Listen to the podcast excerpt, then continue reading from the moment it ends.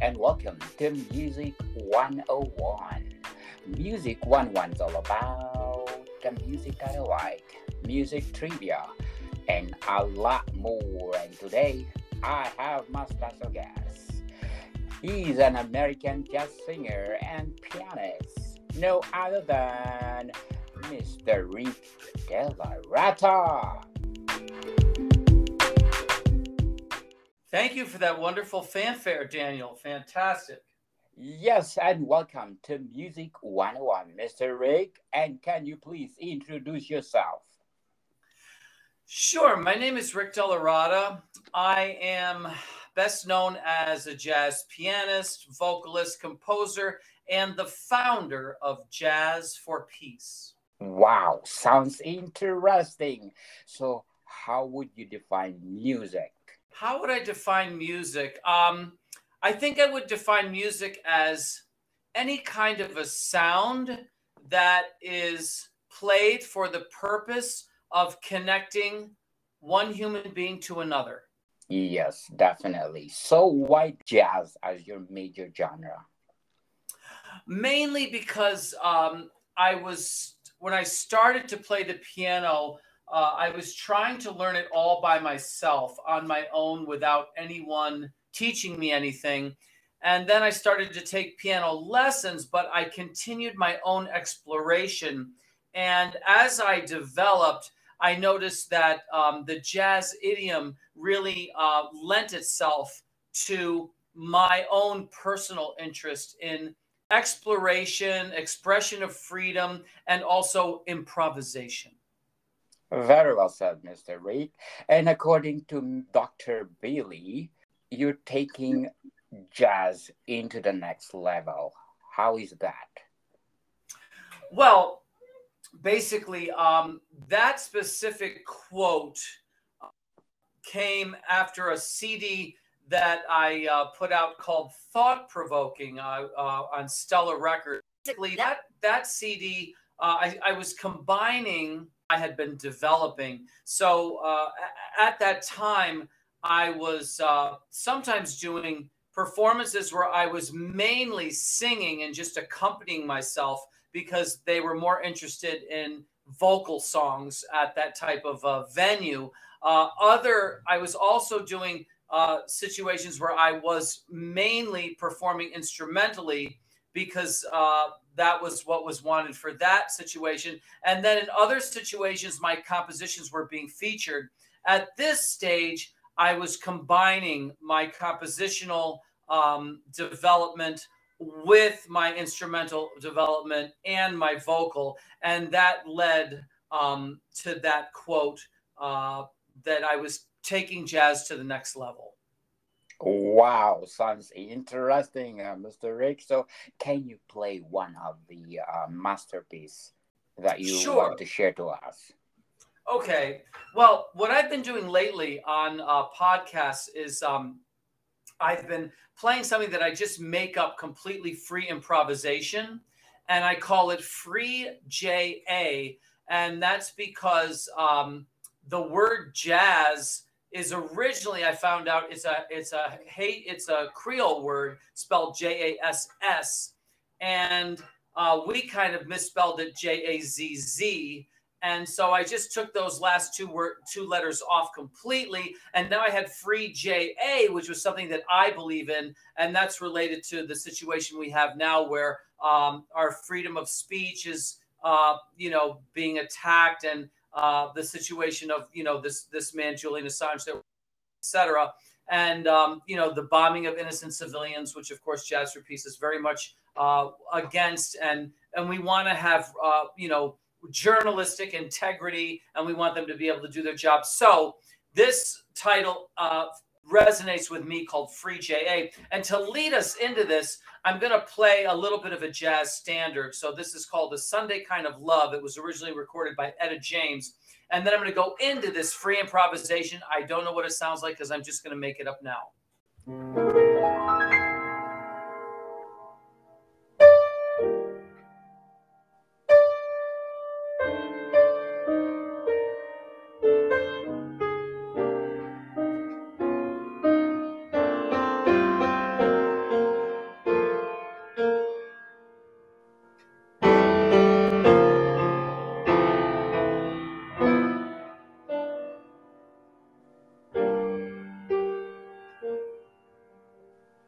My Sunday dreaming and all my Sunday scheming every minute, every hour, every day.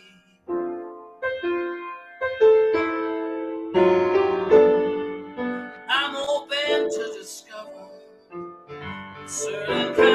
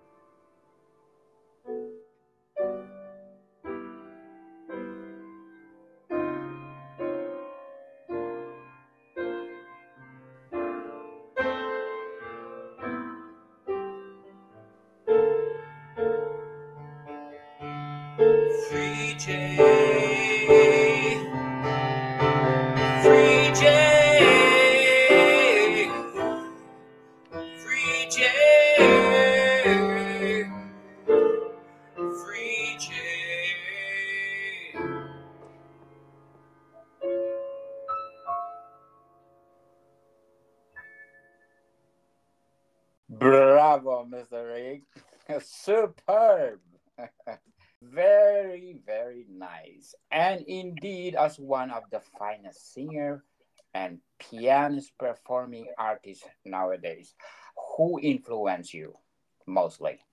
Uh, well, I'd say a lot of people. Um, uh, one of the people that introduced, that influenced me in the kind of uh, free improvisation that I do uh, was a pianist named Keith Jarrett. Uh, because when I was a kid, I had a record of his called the Köln Concert, where he actually did an entire concert completely of free improvisation. And he used to do, you know, numerous concerts, numerous albums, and numerous, you know, shows like that. Uh, even though I also liked um, some of his group playing as well, and I also played with some of the musicians who played with him later as I grew up. But I would say, you know, he was one of them. But of course, uh, there's many others. Uh, at, at, the time when I was a kid, there was Chick Corea and McCoy Tyner and um, Herbie Hancock, and who's now also a, a, fan of Jazz for Peace, which is I'm so honored about that. And um, just I would say a lot of great saxophonists as well. People like John Coltrane, you know, Thelonious Monk, another pianist. Um, you know, so so there's been a lot of them. Uh, too many to mention, but that's at least a handful for you. So, what are your uh, short term and long term goal in your profession? Well, short term, uh, I've noticed that um, you can do amazing things through the arts and culture. So, one thing I want to do as quickly as I can is convince the rest of the world that they need to stop trying to solve our problems without the arts and culture, without allowing the arts and culture to play a role because it's not working. And guess what? It's never worked if you look historically, if you go back in time, you'll always see that the arts and culture played a major role in peacekeeping, in uh, uh, solving problems, and break, you know, transcending barriers and boundaries. Um, there's a very influential, for me anyway, uh, a movie that was made, I believe, in the 1970s in uh, Tibet called "The Song of the Weeping Camel." where this person was filming this family and they had camels and one of the camels gave birth to an albino camel and would not accept it. The mother would not accept it. And they did everything they could. Literally most of the movie is watching them try this and that and nothing would work. And they finally decided to travel 2 days on a donkey and and get this musician who was the only person who could solve this problem. And the musician came up and brought his instruments and put the instruments on the belly of the mother, and then you know put an instrument on the on the little camel, and then he played a violin, and he played and played until the mother started weeping uncontrollably, and at that point, the mother accepted the albino child as her own and began to raise him again. And you know that's just proof um, of course, there's all kinds of proof that we need the arts and culture to play a role. Let you know, don't put you don't put your best players on the bench. And the arts and culture is one of the most important pieces of this puzzle to solve, help our world heal and solve our world's problems. Uh, very well said, Mr. Rick. So, being considered to be an innovator and a visionary for this 21st century, what are the things that you want to share to us?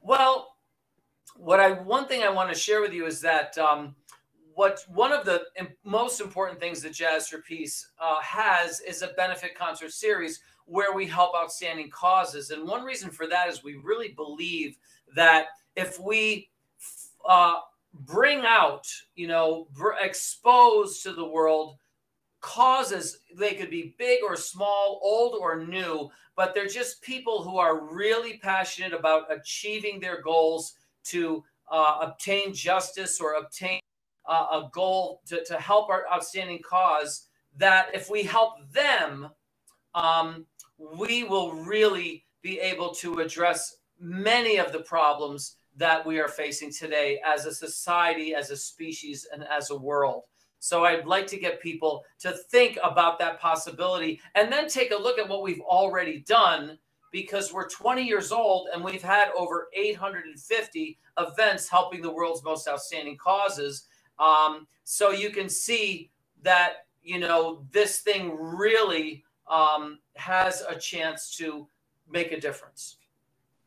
Yes. So if you describe your music, Mr. Rick, what is it or what are they? Well, you know, I I trained myself to be a musician and play all styles of music. One because I love all styles of music. I mean, I grew up on the pop songs on the radio. Uh, I have a degree in classical piano. I have a master's in jazz composition, so I have a wide eclectic taste. But I think for the the what I'm doing now on all these different podcasts um, is what I'm trying to do is I'm trying to tap into the um, amazing journey that Jazz for Peace has set me on, which has taken me all over the world and to many places where I never thought I would go and where I know no one who I've ever met has ever been. And I'm hoping that these amazing experiences will come through me in their own natural way when I play. And that's what makes it so exciting to uh, improvise spontaneously because honestly, um, you might hear something that influenced me in the south of India, or it could be uh, in the north of Iceland. Definitely. So, Rick, let's go to classical. If you compare uh, Beethoven and Bach? What are the big difference? Beethoven and Bach. Well, you know that's important that people realize. A lot of people don't realize.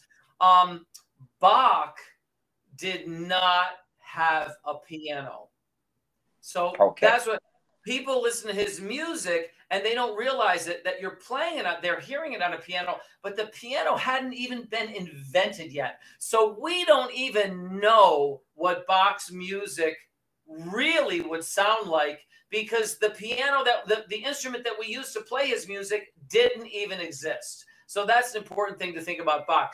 Bach was dealing with what he had and what he had was a harpsichord, which was nowhere close to the nuance and expression that a piano has. And yet, this man was able to really trailblaze some of the most amazingly innovative music of all time. And he has influenced jazz musicians. Uh, and musicians of all styles have been influenced by him. Now, Beethoven, on the other hand, uh, he had a much uh, you know, he had much more opportunities for greater expression due to the uh, advent of these, the advent of these, um, you know, instruments and and the, the piano making so much more progress from, from just before when it was just a harpsichord. He also lived in a different time period, uh, I believe called the Romantic era, where there were different emotions and expressions of the people in the community. So his music is an expression of his surroundings, whereas Bach came more of a uh, a church environment and a different era. Uh, if you look at the art from that era and the art from Beethoven's era, you'll also see a huge difference. So the the one of the biggest differences between the two of them is the two different eras that they lived, and they were expressing themselves in a completely different world. So, do you think, in your opinion, you can combine their music? Uh, thinking you're thinking what now? Com- to combine their music? Yes. What were you saying? Uh, you, uh, you want me to try to do it or something? What were you thinking? Yes, definitely. If Okay. Okay, so I'm gonna I'm gonna improvise something now that channels a little bit of the contrapuntal um, expression of Jo- of Johann Sebastian Bach, along with the romantic expression of Ludwig van Beethoven, and bring it into the 21st century where we are today. So maybe what what it might be like if these two kinds of people, uh, you know, if, if they had today's experience to express themselves. So we'll see what that sounds like. Okay. Wow.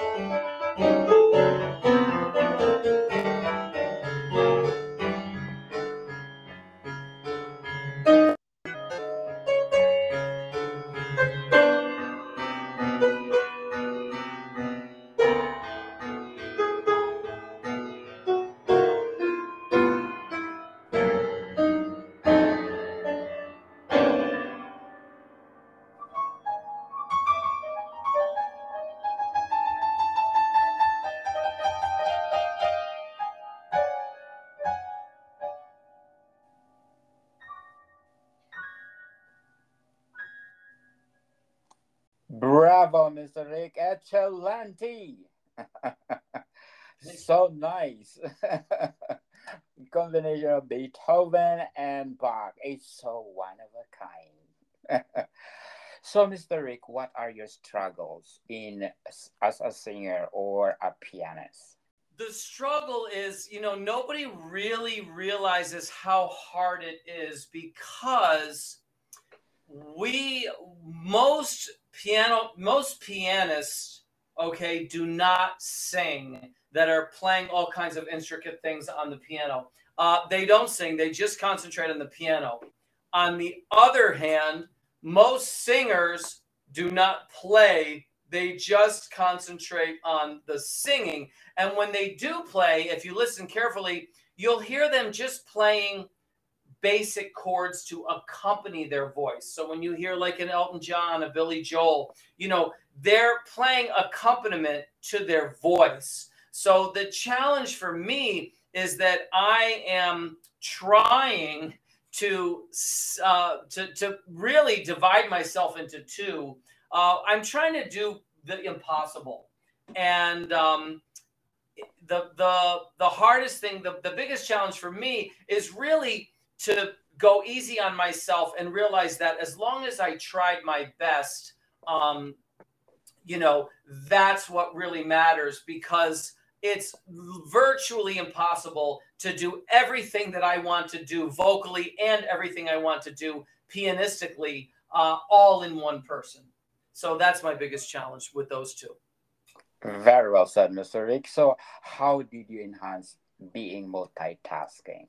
Basically, um, well, what I try, what I do is I throw everything out the window and I decide my job is first and foremost to make good music. So just think about the music. So in other words, um, if the music is good, it doesn't matter if I'm playing or singing, or mainly singing and accompanying myself, or mainly playing uh, and hardly singing. So, you know, the important thing for me is to not concentrate on how difficult it is, but rather concentrate on, you know, or allow good music to be made in whatever form it comes out. So I assume that, you know, yes, I I'm I'm a composer and when I improvise it's a composition of sorts. Um, yes, I'm using my voice to its best capabilities that I can and my abilities to the best that they can. But you know, at the end of the day, all I want to hear is some good music, and I think that's all the audience wants to hear as well. So the important thing for me is to really forget about how difficult it is and just try to make some good music that we can enjoy. Yes, Mr. Rick, after 10 years, where does Mr. Rick DellaRatta will go in the music industry? Well, okay, so um, basically, uh, what what I found with Jazz for Peace. Okay, now where are you located, for example? I'm Vancouver. Uh, Vancouver. Okay, so Jazz for Peace has actually been to Vancouver. Uh, we went there and played in a. There's a jazz club in Vancouver, or at least there was, and um, I we concert for an outstanding cause. The thing about uh, what Jazz for Pieces can do is it can go anywhere where there are people who have an outstanding cause that they believe in and is making their society or their world a better place. So basically, uh, that's the crazy thing about Jazz for Peace is we never know who that person is that's going to write us an email and tell us about so that we can work together with them to uh, to make the event happen. It can be literally anywhere in the world, and that's why uh, I don't know if I told you this, but we've actually been to Africa alone. We've been there nine times just to Africa. So uh, and I mentioned Haiti, but you know we've been to places like Nepal and uh, you know Pakistan and you know like I think I said the south of India, but you know we've been of course every place are all all in the states. Um, and you know places like Mexico and Brazil. So basically, um, you know, Jazz for Peace. It's possible to Jazz for Peace to pretty much go anywhere as long as someone has the will to make their community or make their world better. If you have the will to to make your to make our world better, we have the way. Uh, you told us that you love pop music too. So if you combine pop music and jazz, what will be the outcome? Okay, I will try that now. Wow, thank you for doing that. mm-hmm. Okay, so I'm going to take a song I wrote, if I can remember it. It's called Stop and Smell the Roses. And then I'm going to go off from there on a jazz journey and improvisatory journey from that song.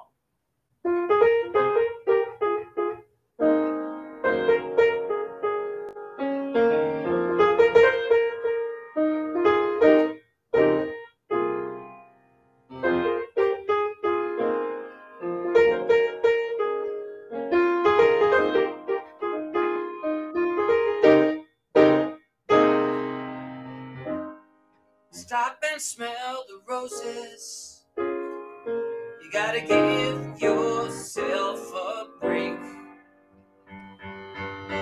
What is life if you don't live it? Take some time. You gotta give yourself a break.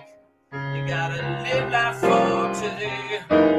Stop and smell the roses. You gotta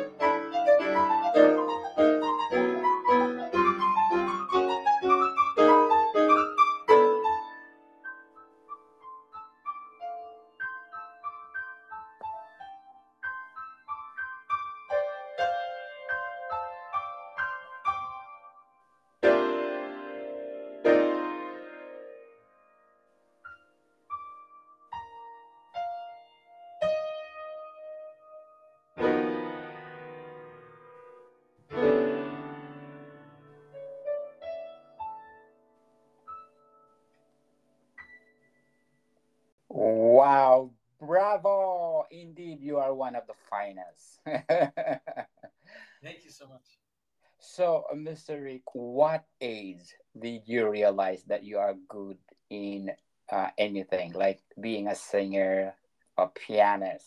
Well, you know, I hate. Here's a little secret. Um, a lot uh, the the artists you know i used to read these interview when i was a kid i would read the interview where they would interview the artists and they would take these great musicians. I remember charlie parker they would ask him what is your best record? And he would say my next record. And i noticed that numerous other artists they would do the same thing. You know you never really here's the problem. Uh, once you learn something, okay, what happens is your mastery of that opens another window.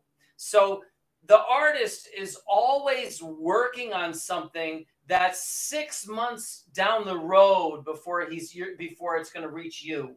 So I'm always humbled trying to learn something that I couldn't believe I didn't know because what happens is you learn something new and then another window opens up and then you look at this incredible opportunity and you think how did I play the piano for this long and not know how to do that you know? Or even with vocals you know how did I how did I uh, you know how did I go this far and not learn that? So you, you're always working on something out in the future. So I hate to say it you never really feel like you're all that good but you have to pretend you're good just to hold yourself up because you don't want everyone to you know you don't really want everyone to know that you're in your mind working on something that's way out in the future and you can hardly execute it. So you don't think you're that good because what you're trying to execute in the future you obviously can't execute yet. Yes very well said mr rick so aside from music what else that you are good at? Um you know it's it's interesting because if you do get good at one thing you sometimes can use that knowledge or that discipline or little tips from that to help you get good at other things. So sometimes you can use some of the knowledge from one thing to another thing. Uh, one thing that people say i'm pretty good at is um, snow skiing skiing. So i love to ski and uh, actually i just got back um, I don't even know if if you you might not have gotten delayed, but all of the interviews I'm doing now are have been delayed for many months because people were waiting for me to get back from this amazing mountain in Utah where I was skiing every day. And I just wasn't near a piano. And because I play on all the interviews everyone had to wait for months for me to get back to New York City uh, so so I, I, you know skiing is something I really love to do, and uh, you know I would say I was at the expert level at a relatively young age, and so being able to ski at the expert level uh, really makes it an exciting sport. That'd be awesome. And we are inviting you to come in Vancouver to do the skiing. Also, we have. Oh, I would love to ski at Whistler. Yeah, Whistler is such a major. It's you know, it's like for for people like me that love skiing. Uh, that's one of the top places in North America. You know, you have Whistler, you have Jackson, then you have Snowbird Alta in Utah, which is the place that I ski in Utah. But yes, I would love to ski Whistler. Absolutely. Love that place. Yes. So, what is your inspiring word for those aspiring uh, musician out there? Well, you know, there's a couple of things I'd like to tell uh, an, an, aspiring musician. One, there's a lot of adversity in the arts. So a lot of times you feel like, you know, uh, boy, you're in over your head. You've got a lot of difficulties. It's it's hard to grow as a musician and you know make enough money to survive. All you know, all the things that you're up against. Um, but I was asked to write a um, uh, print article for uh, a company that said, This is what we want. We were wondering if you could do it. They said, We want you to things that make you happy. And they just meant me individually. So what I did is I took a same sentence and I put five different things in it. And I said, Find a blank that works for you. And I did it five times. And the first one that came to the top of my head was find a philosophy that works for you. And I mentioned that Stoic philosophy works for me, but it could be anything, you know, a philosophy that works for you, an activity that works for you, a hobby that it works for you, social interactions. And if you can combine those things, it can help you, you know, get through uh, all of the ups and downs that it takes uh, to survive in the music industry. And the other thing I would say is that um, don't be surprised if you have a great idea and everyone thinks you're a little bit crazy. Because if you look at history, all of these great people, everyone thought they were crazy at the beginning because their idea was so great, most people just couldn't fathom it or understand it or digest it. But they stuck with their, you know, they stuck with it. And after a while, people realized they weren't crazy, they were actually just a genius. Definitely. So, what are the ups and downs of Mr. Rick DellaRatta in music? Industry? Well, the well, the ups is the music, okay, and the downs is the industry. All right. So, if your music industry, the up will be the music, and the down will be the industry, because the music industry is absolutely notoriously bad. It's just notorious for you know, uh, messing people up, messing up people's lives, um, exploiting the musicians and the artists and all that kind of stuff. So the industry is something you have to really, um, you know, you have to navigate it and you have to make sure it doesn't get the best of you and that you keep a positive uh, outlook at all times and realize that sometimes a failure could be a, a journey to success because if you succeeded at that which you failed at, um, you might get stuck in, you might get stuck there, you know, at that little thing, and you might not have made it to where you really needed to go. So you have to, uh, you know, you have to keep a, uh, a positive and also a realistic perspective. Yes. So, do you have a piece uh, regarding that situation, the ups and downs of music industry? Uh, a piece? You mean like a musical yeah. Uh, you mean something musical? Um, I could. what I could do is I could visualize my journey as a musician and try to play something while I'm doing that. Does that make sense? Makes sense. Okay, I'll give that a try.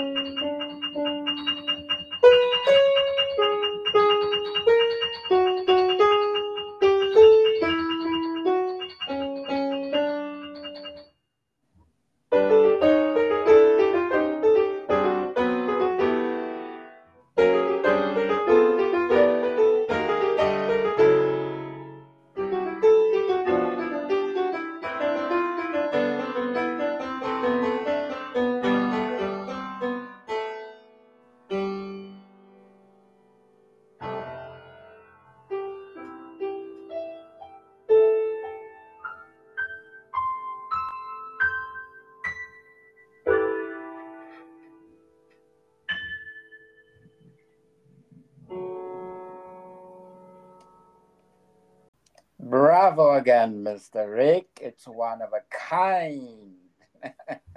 you have a latest album to promote?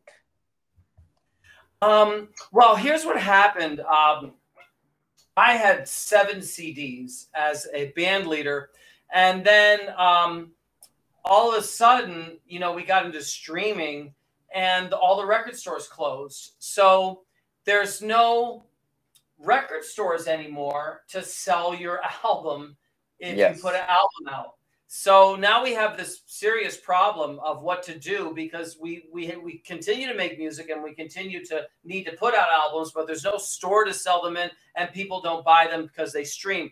But what you can do is you can see me a on all of the podcasts now. You can hear me do new stuff. You know something very special just for that podcast, like you're hearing today. You know, no place can anyone hear this than your podcast. They have to come here. But the other thing is, there's um, live performances and videos and things of that nature. So, uh, one thing you can do is you can go on Google, and if you Google the words um, NY Times for New York Times, NY Times, and then Jazz for Peace you'll get to a press release of the work I'm trying to do to create awareness for the importance of the rights that are being taken away by this Julian Assange situation. This, uh, you know, we the, our rights that are in jeopardy, and that we need to, you know, we need to address this uh, situation. Um, and in that press release, you can see a video of me performing live in Nigeria. Wow, sounds interesting people. So, uh, do you think in the future you will do uh, arrange for a concert? Well, yes. So, what I'd like to do, I'd like to bring Jazz for Peace back to Canada. Um, in um, uh, just this past week, I was on a podcast from Montreal. So he knows it. And uh, now you know it in Vancouver. And what I need, uh, hopefully, someone will either listen to this podcast or you might talk to somebody in Vancouver that has an outstanding cause um, that is in need of funding. And simply, you can put them in touch with Jazz for Peace. And the email address would be info at jazzforpeace.org. And if you can put them in touch with us, we can work with them to bring Jazz for Peace back to Vancouver and then, as I told this other person, we can bring Jazz Peace to Montreal for the very first time. I've been to Montreal as just Rick DellaRatta, you know, to play in a jazz club, but I hadn't never been. Uh, I've never brought Jazz Peace to Montreal. So, so these these are how we can uh, make those things happen for Jazz Peace returning to Canada. Yes. I'll tell you the times I've been to Canada. I've also been, by the way, to Toronto, where I played with the Artie Shaw Orchestra, and I also played at the um, oh my goodness, uh, another very famous jazz. I think it's in Ontario. Uh, but it's another very famous jazz festival in Canada. And I'll tell you, the uh, Canadians absolutely loved it. So it, will be fantastic if we can uh, make, make this happen. Definitely. So once again, Mr. Rick, invite our listeners to all your uh, music activities.